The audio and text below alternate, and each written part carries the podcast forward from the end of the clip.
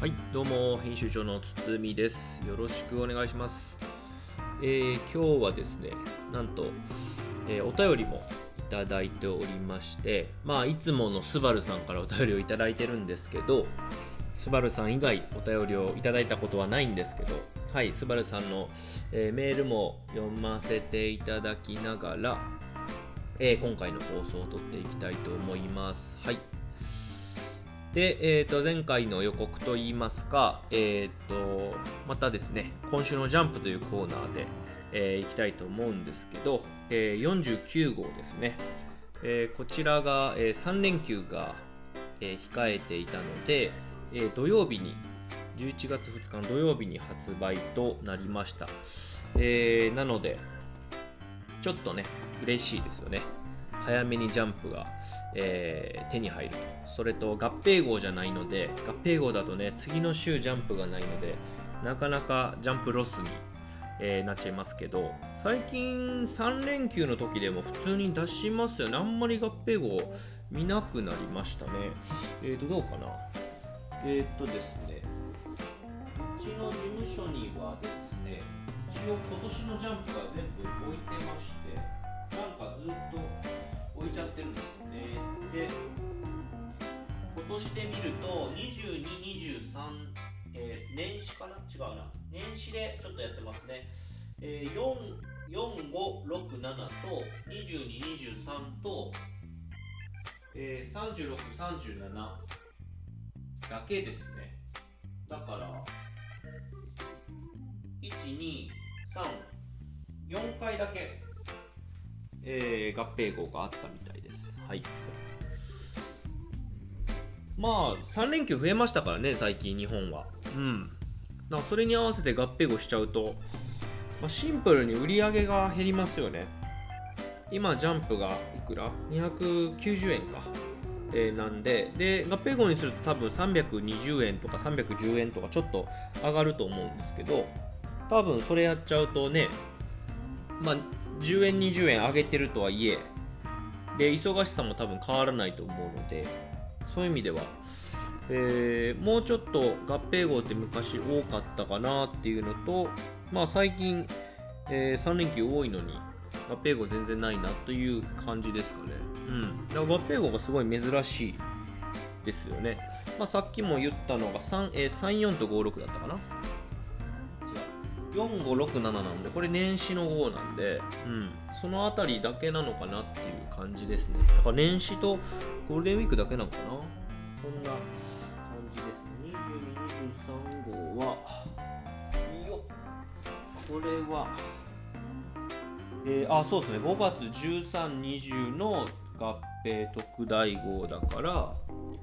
確かここに書いてる何日？あ4月27日発売の5月1320日合併特大号なんでこれ多分ゴールデンウィーク前の、えー日付のやつですね多分ね。はい。そんな感じでございます。はいはい。そして今週のねジャンプの話をしていきましょう。49号ですね。まず表紙がアクタージュ。アクタージュはね盛り上がってますね。うん。こう、なんていうか、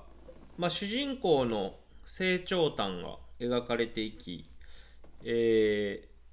ー、なんて言うんだろうな。えー彼女の名前忘れたな。えーっと、えーっと、柳圭か。そう、柳圭。まあ、柳圭がどんどん成長していく、羽ばたいていくという、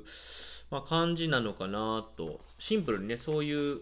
だってバトル漫画じゃないんであんまり仲間になるとかなんかライバルが出てくるとかって描きにくいのかなというなんか最初は印象だったんですけどまあそんなことなかったですね。でこう昔のキャラが、え再会して出てきたりだとかあとは、えー、と一緒に出てくるキャラクターが、まあ、成長するそっちにフォーカスを当てるとかっていう感じでなんかその俳優さんもこう種類があったり、えーそういうのをこうキャラクターとして個性として書き分けてるので非常に面白いですね。うん。なのでこう柳圭だけがこうなんか異常なる才能というか天才性を発揮していく感じなのかなっていうのはなんか十分に覆っててでまさに今このライバルとか仲間とか新しいキャラクターがこう混在している中で、まあ、一つのこのエピソードを進んでいってるので、まあ、非常に面白いなというところの今、えー、こうまあ、えーと、あすいませんあとこの、えー、ポッドキャストはネタバレをしながらジャンプを、えー、振り返るものなので、えー、気をつけてください。はい。あとですね、ネタバレっていう話では、えっと、あるっていう、このポッドキャストでも何回か紹介してるんですけど、あるっていうあの次の漫画を探すための、えー、漫画サービス、アプリがあるんですけど、えっと、そちらで、多分ね、そっちで告知してるのかな？あの、オープンチャットっていうのをやってて、えっと、LINE のあの、誰でも入れるあの LINE グループ、えー、ですね。で、オープンチャットであの、今週のジャンプ、まあ、まさに今僕が喋ってるようなことをみんなでこう LINE グループで話す、えー、オープンチャットというのを開いているので、もしなんかその毎週、えー、ジャンプ雑誌で買ってて、毎週なんか誰かと喋りたいっていう人はそこに入ると、えー、面白いかなと思いますね。だ昔だったらこうね、あの学校とかで結構喋ったと思うんですよね。今週のジャンプはどうだとか。で、最近の子だと、まあ、最近っていうか一昔前の子だと、昨日のヒカキンどうだったみたいな話を、えー、してると。だからなんかそういうこう、メディアのね、消化の仕方って昨日あれ見たみたいなのが多いと思うんですけど、まあ、まさにそれを、まあ、LINE 上で、えー、誰でも参加できる形でオンラインであのできるので、まあ、もしよかったらそれ参加すると、えー、面白いのかなと思います。僕もあのジャンプラのコメント欄すごい好きであのジャンプラで毎回ねやっぱコメント見てあのこうなんていうんですかしかもそのコメントが、まあ、この回の感想をもちろん言ってるのを見るのも楽しいんですけどちょっと考察してたり次の展開読んでたりあとはそのなんかコメントで今までやってきたことを踏まえてなんかちょっとネタっぽいのを投稿したりとかそういう文化があってすごく面白くてなんか逆に言うとあの、まあ、漫画読んだ後になんかそのコメント欄がない、まあ、もちろん雑誌はないんですけど、ない感じとか、あとはあの、過去の漫画とかをアプリで読んだ時に、あの、ちょっとタイムラグがある感じのコメントを読んだ時に、ちょっと物足りなさを感じるので、やっぱりこのジャンプラの毎週連載のコメントとか、まあ、あとはツイッター見たりとかするのはすごい楽しいなっていう、こう、漫画を楽しむ一つの、えー、術だなと思うんですけど、皆さんはね、どんな感じで、えー、漫画楽しんでるんですかね？結構ね、コメントとか、えー、そのツイッターとか追いかけてるよっていう人がいたら、ぜひなんかその情報をいただければと思います。あと、オープンチャットにね、参加してるっていう人もいれば、ぜひぜひ、あの僕参加してるよみたいなことを、えー、こちらに連絡してもらえたらなと思います。はい。で、で、で、で、本題、えー、今週のジャンプなんですけど、今ですね、えーと、その羅刹の羅刹女っていう舞台を、えーと、ダブルキャストで、えー、やるっていう展開でエピソードが進んでいて、えーと、表紙がアクタージュ、そして1ページめくった、え、見開きのこのね、1枚ベローンというところ、これが、えーと、その羅刹女の舞台のポスターを、え、模した、え、ポスター、こういう風になってるよねという、え、ものですね。うん、それが出てます。すごくこう、えー、まあ、なんですかね、インパクト、インパクトじゃないな、なんか、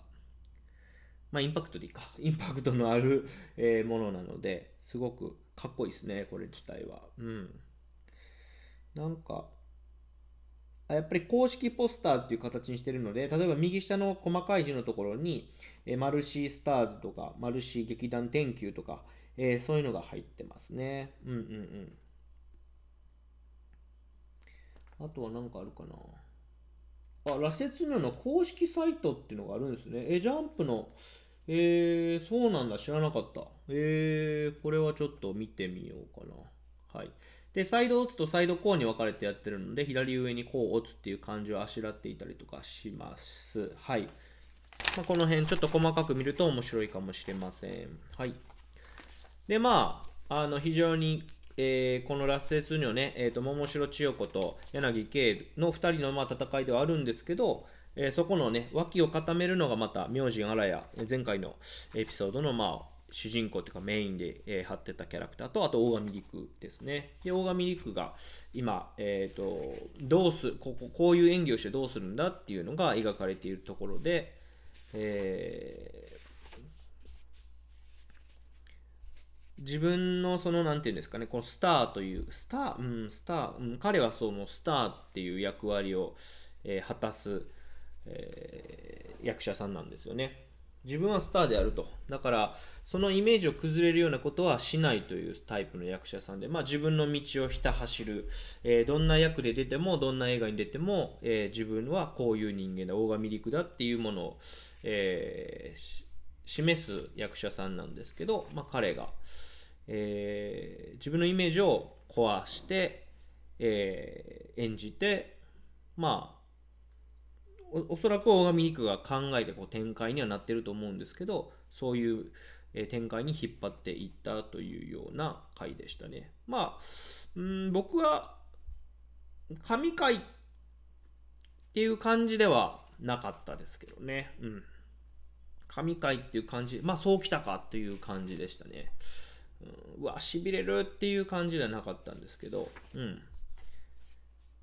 結構良かったんじゃないですか？もうちょっと期待してましたけどね、ちょっと説明的だったかなっていうのと、ちょっと考えなあかんかなっていうところで。で、アクタージュはそういう特徴があるような気がしますね。文化祭編とかも結構、ちょっと考えさせられて、後でこう意味、意味、その意味がわかる。後でその意味がわかるか、振り返りながらこう、じわじわその意味を知って、ああ、いいシーンだったなとか、いいか、いい神回だったな、みたいなところが、結構アクタージュは多い気がしますね。はい。結構、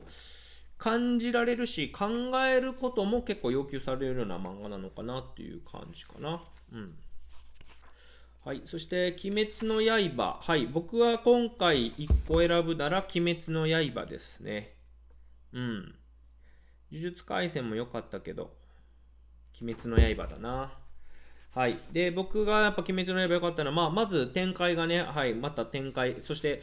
えー、甘露寺さんと、誰やっけ？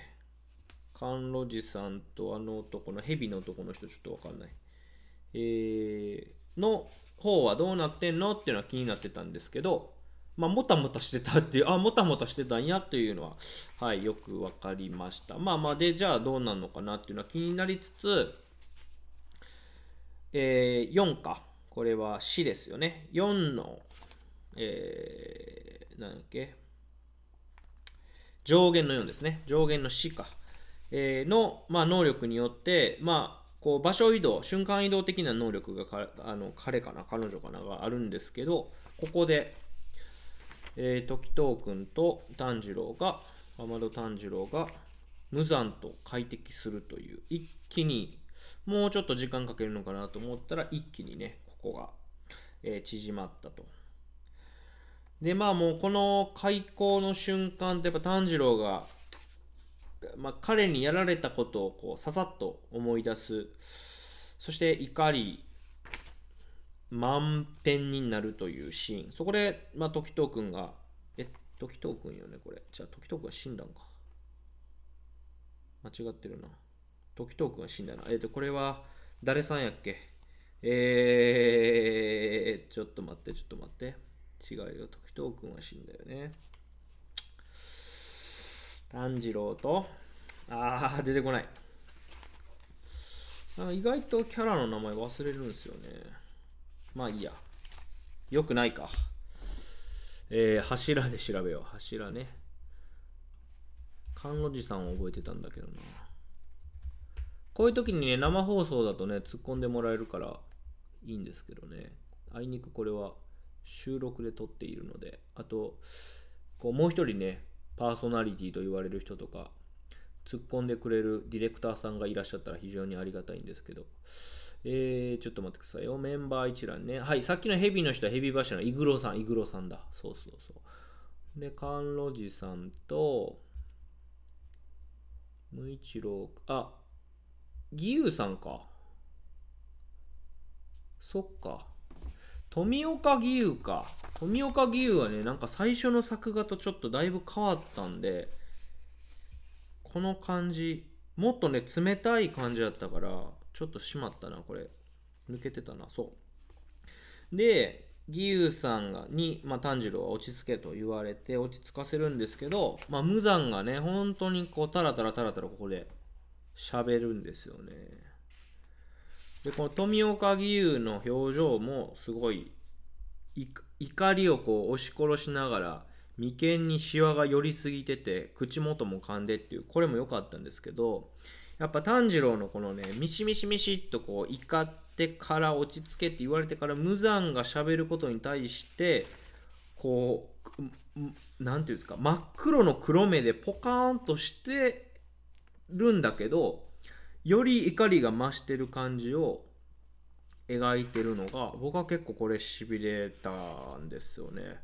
この「お前何言ってるんだ?」とか「存在してはいけない生き物だ」とか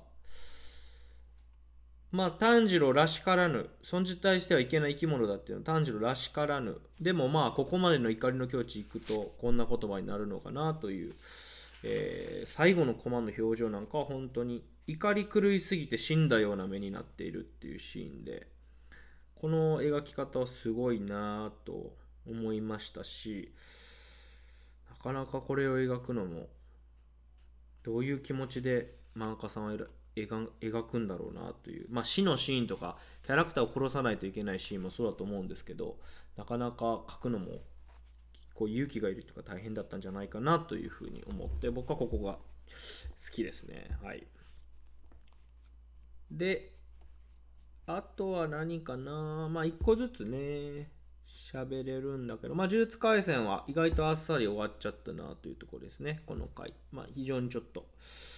残念というか、うーん、まあ、死ぬ時は死ぬ漫画なんで、うん、ちょっとね、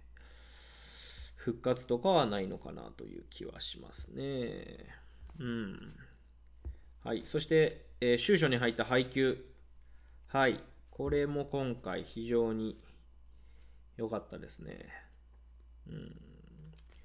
まあ、僕はスポコン好きですし、えっと、ポッドキャストで喋ったか分かんないんですけど、あの、アルゼンチンに実はサッカーしに行ったことがありまして、これは留学とかじゃなくて本当に知り合いもいない状態でお金だけ持って行ったっていう経験があるんですけど、結構僕はそれを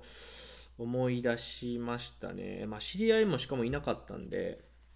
友達作りからね、フットサル場行ってやってて、で、言葉もわからん中っていう感じだったんですけど、うんうんうんうん。なかなかそれも思い出しながら、で、あの日向がね、こう、ずしーんとなっていた時期があったっていうのはね、うんうんうんうん、なかなか、日向でもそっかというところですね。うん。まあ、これ見て思うのはやっぱり言葉が分かると言葉が言えると言葉何か発せれる自分の思ってることをちゃんと伝えられるとか、コミュニケーションできるっていうことがものすごい大事なんだなとはこの日向でさえコミュニケーションできない状態になると落ち込んじゃうんだなっていうのは、うん、非常に、えー、そういうもんだよねっていうふうに思いましたね。まあ、その上で、あのー、まあ、日本人でもっと引っ込み思案のイメージあったよって言った時に、そう、まあ彼が少し、あ、手応えをつかんで、まあ単語単語でも喋れるなっていうことが分かるようになった時に、ちゃんと商用らしさが出てるっていうのが非常に、えー、よか、いいなというふうに思いましたね。で、最後に大王様と再会という、これもまたいやここで持ってくるかという感じでしたね。ここからどう描くんだろうっていうのが、はい。大王様はなんでブラジルに来てたんだろうっていうのが非常に楽しみですね。はい。うん。あとは、まあ、ドクターストーン、えー、ブラッククローバーは、まあ、新展開がえー、続いていっている感じ。まあ、ワンピースは過去の回想の話なので、これも、えー、お話を今読むところ、段階かなという感じです。そして、そうですね、これ、えっ、ー、と、的聖兵のスレイブ。はい、こちらは僕も、えジャンプラで読んでいて、まあ、お色気系の枠の、もので、今、ジャンプは、お色気は揺らぎそうだけかな？揺らぎそうだけか。前まで直撃の相馬があったけど、今は、ああ、まあ、あれ、僕たちは勉強ができないもそうか。うんうんうん。で、まあ、ジャンプラは結構ね、がっつり、お色気系は結構がっつりいっちゃうんで、まあ、出張連載で、えー、出張読み切りできましたね。うんうんうん。まあ、これもね、なかなか、キワキワの漫画ではあると思うので、これを見てみんな、ジャンプラに来るのかなというのですね。最後の煽りもね、さらなるご褒美は少年ジャンプラジャンププラスにてと書いてるので、まあ、このね、ご褒美のシーンがね、まああんまりそこまで頻繁になんかバトルがないんですよね。あの合間合間結構ちゃんと話が進んだりするんで、なので、こうご褒美を見ようと思ったら、それなりに読んだ後に楽しみにし楽しみして見るみたいな感じですかね。うん。ただこの先生も高ひ、えー、漫画は竹村洋平先生この方もやっぱり可愛い女の子とかその女性のラインとかを描くのが上手だなという感じですねすごくこうエロいエロく描く人ですね表情も、まあ、ただこの女性のこの描き方体の描き方が自然か不自然かはちょっと分かんないですね。僕も素人なんで、うん、もしかすると女性作家さんとか見た時に不自然とかって思うかもしれないんですけどまあ、男の子が見たらすごく、魅力的なエロを提供してくれているのでお色気を提供してくれているので、はい。まあ、ジャンプルは結構ねお色気作品も結構あるんで、うん、他にもなんか出張で来てましたよね最近ね。うん最近来てたと思うはいちなみに僕の、えー、ジャンプラの一番のおすすめは、えー、っとアハ、アハレンさん、アハレンさんは測れない。えアーレンさんで合ってるのかな？と、えー、火曜日の、え、っとね、アハレンさんと、あー、難しいな。木曜日、無糖砂糖も好きだし、あれ、ハレンさんは火曜日だった気がするぞ。ちょっと待ってくださいよ。木曜日無糖砂糖あそっか。各週連載のやつはあれか。あえっ、ー、と火曜日各週の悪魔のメムメムちゃんとえっ、とね土曜かな？あれ？あちなみに、えっと、マトセヘンのスレイブは、えっと、土曜日に各週連載しています。土曜日ですね。えー、っとね、めむめむちゃんが火曜日で、水曜日かな。あー、まあでも、結構そのギャグっていうか、ほっこり漫画好きなんですよね、僕。無糖砂糖もそうですし。まあで、えっ、と、恋愛絡んでますよね、無糖砂糖も。アーレンさん、測れないも。うん。結構好きなんですよね、そういうのが。まあそんな中でも、ジャンプラで言うと、あれだな、青のフラッグ、カイト先生のですね、青のフラッグが今月間連載なんですけど、はい。えー、っと、これもう話したか分かんないですけど、僕、ジャンプの頃から、ジャンプのバディストライクの頃から、このカイト先生のそのね、あの、当たり前の日常を描くシーンとか、コマとコマの間の、なんかその、まあ、学生もんだと移動教室のところの姿とか、移動教室をしているメインキャラクターの後ろにいるモブキャラのなんかこうカチャカチャやってるワイワイやってる感じとか普通にこう歩いてる姿とかがすごくリアルですごくその雰囲気が好きでうん、なんかバディストライクも結構野球の漫画だったんですけどどっちかというとなんかそっち自然なこの人と高校生の掛け合いみたいなのがすごく好きだったんですけど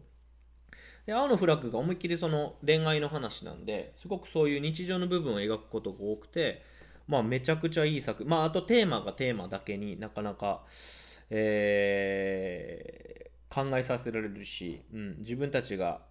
そこに思いを馳せないリアルみたいなのをちゃんと描いていただいて描いてるので青のフラッグはすごいいいですね。あとバディストライクの前は多分クロスマネージだと思うんですよね。えっ、ー、と高校高校の、えー、ラクロス部のマネージャーを男の子がやってみたいな。で女の子はそんなガチガチラクロスやる人たちっていうよりは楽しみでこうなんかもやってる感じでいろんな個性的な女の子のキャラクターがいてみたいな。これもまた珍しいパターンだと思うんですけどクロスマネージャー僕多分3巻ぐらいまで読んでなんか無料で配ってた時の3巻ぐらいで読んでちょっと止まってるんですけどあれも結構好きでしたね。はい。まあジャンプラの話はそんな感じで。ですかね。まあ、一個ずつやるとね、あれですけど、うん。三玉セキュリティ、チェーンソーマン。まあ、夜桜さんちはまた先週に引き続き、また兄弟に、えー、焦点が当たってましたし、あとは、まあ、ビーストチルドレンですね。ラグビー漫画。まあ、これは、あの、今回のね、えー、ワールドカップに合わせて、えー、多分ぶっ込んできてたんだと思うんですけど、まあ、セブンス編完結事後新展開なんで、これはどうなのかなっていうところですね。うん。この今、後ろにある東京ニンスクワッドとウィーストチルドレンはどうなのかな。なんか2人の体制と、えー、神尾結衣は神尾結衣。この2つは、なんだかんだちょっと続いていくのかなっていう感じはするんですよね。そんなになんか展開がゆったりっていうか、まあ2人の体制もなんか、すごいこう、キャラモンになってきてるしっていうところで、でサムライ8 80伝、サムライ8 80伝、これもまあまあ続けるのかなっていう感じはするんですよね。まあ、岸本先生の作品ですし、うん、このままちょっとあるところまでは続けるんじゃないかなという、まあ、こう、大器晩成型の漫画なんかな気もするんで、最初にすごくこう設定を説明してて、こうでこうでこうでこうでっていうのがあったんでなんかそこの結実みたいなのを見るまではサムライ8はやるのかなっていう感じがしますだからビーストチルドレンと東京ニンスクワッドがどうなのかなという感じですねうんまあ、変な話、東京ニンスクワッドはもうちょっと、もう終わっちゃうのかなっていう感じはしてたんで、うん、ちょっと気になりますけどね。はい。まあ、49号はそんな感じですかね。はい。ではですよ、えっ、ー、と、お便りをもらっているので、お便りを話したいと思います。はい。そうでね、30分ぐらい喋ろうと思ってるんで、30分ぐらい喋ってるんですけど、はい。意外とジャンプも一つを丁寧に見ると30分ぐらいは全然喋れますね。はいはいはい。で、えー、っとですね、今回またスバルさんからお便りをいただいています。ありがとうございます。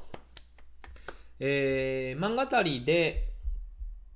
はい、えー、今期ドラマ化された漫画特集してほしいですと。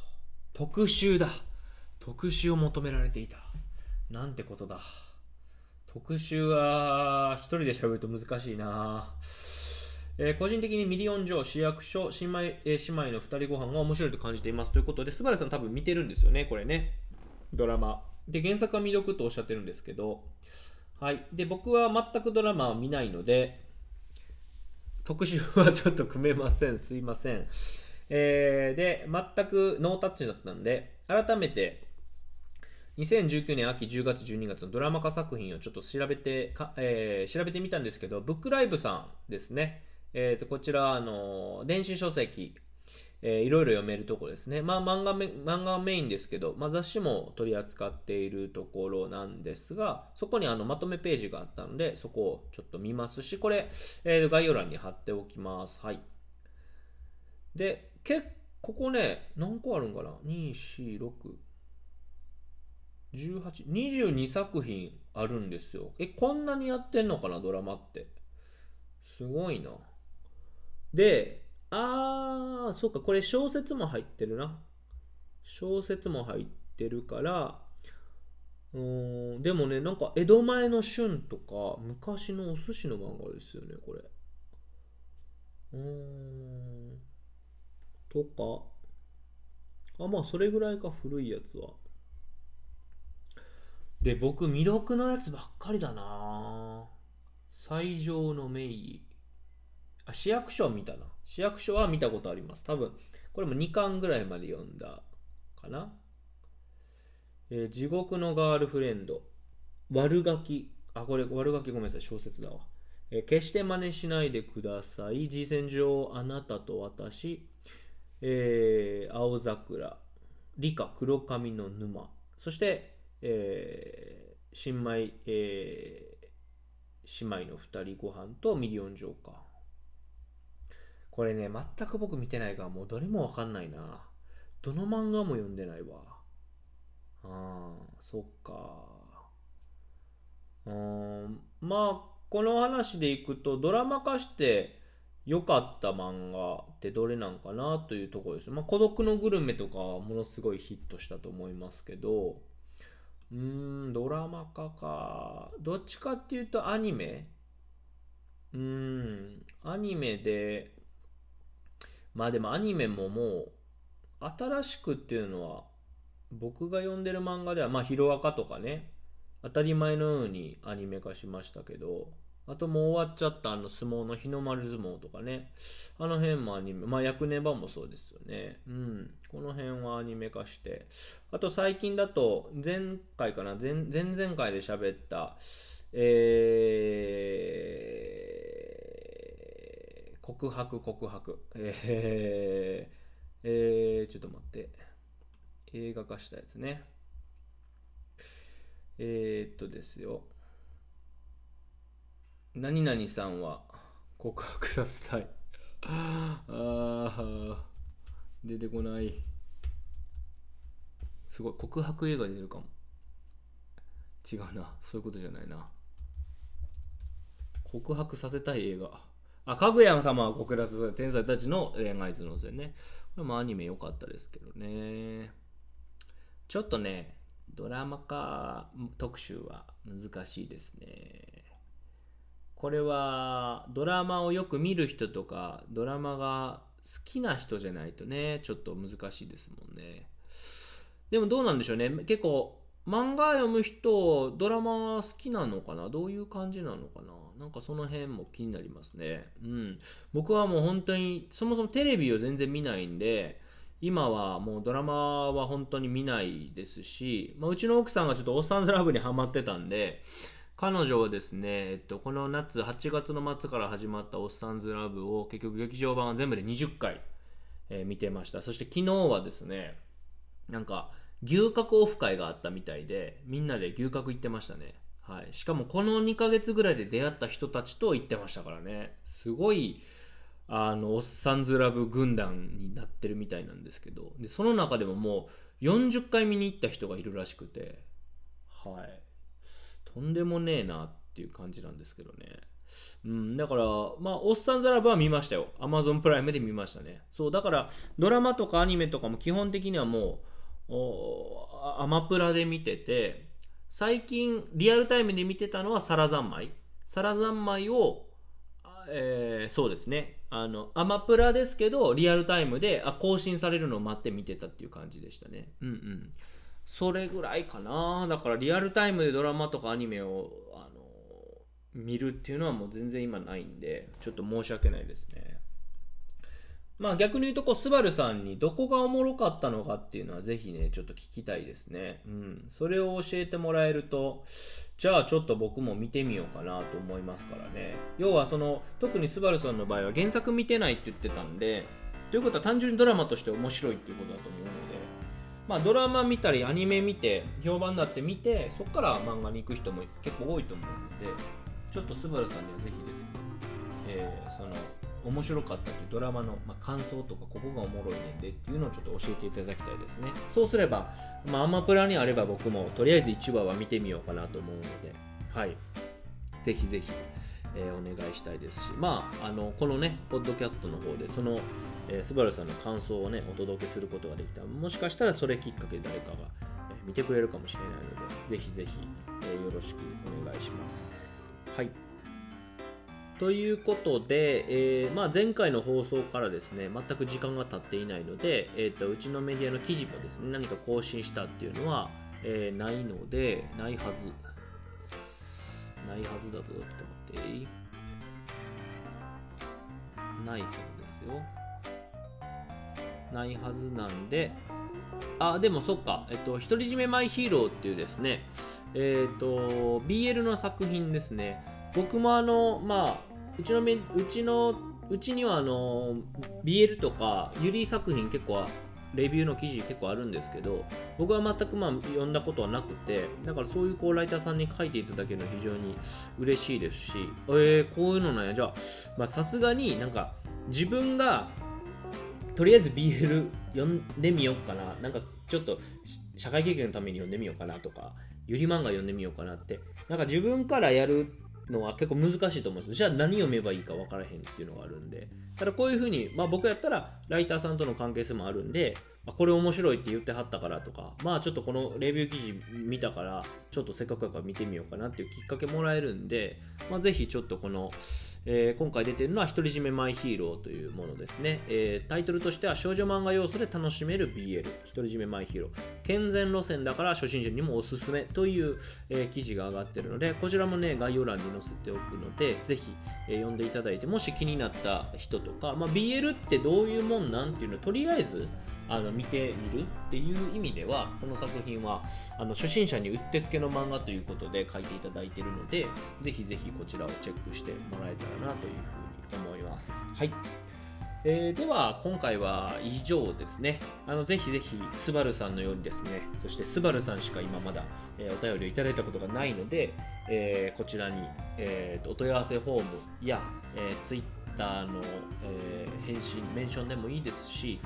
えー、一応これ YouTube に出ているので、え YouTube の、えコメント欄とかにですね、え感想とかこんなこんなことをちょっと取り上げてみてっていうのがあればぜひ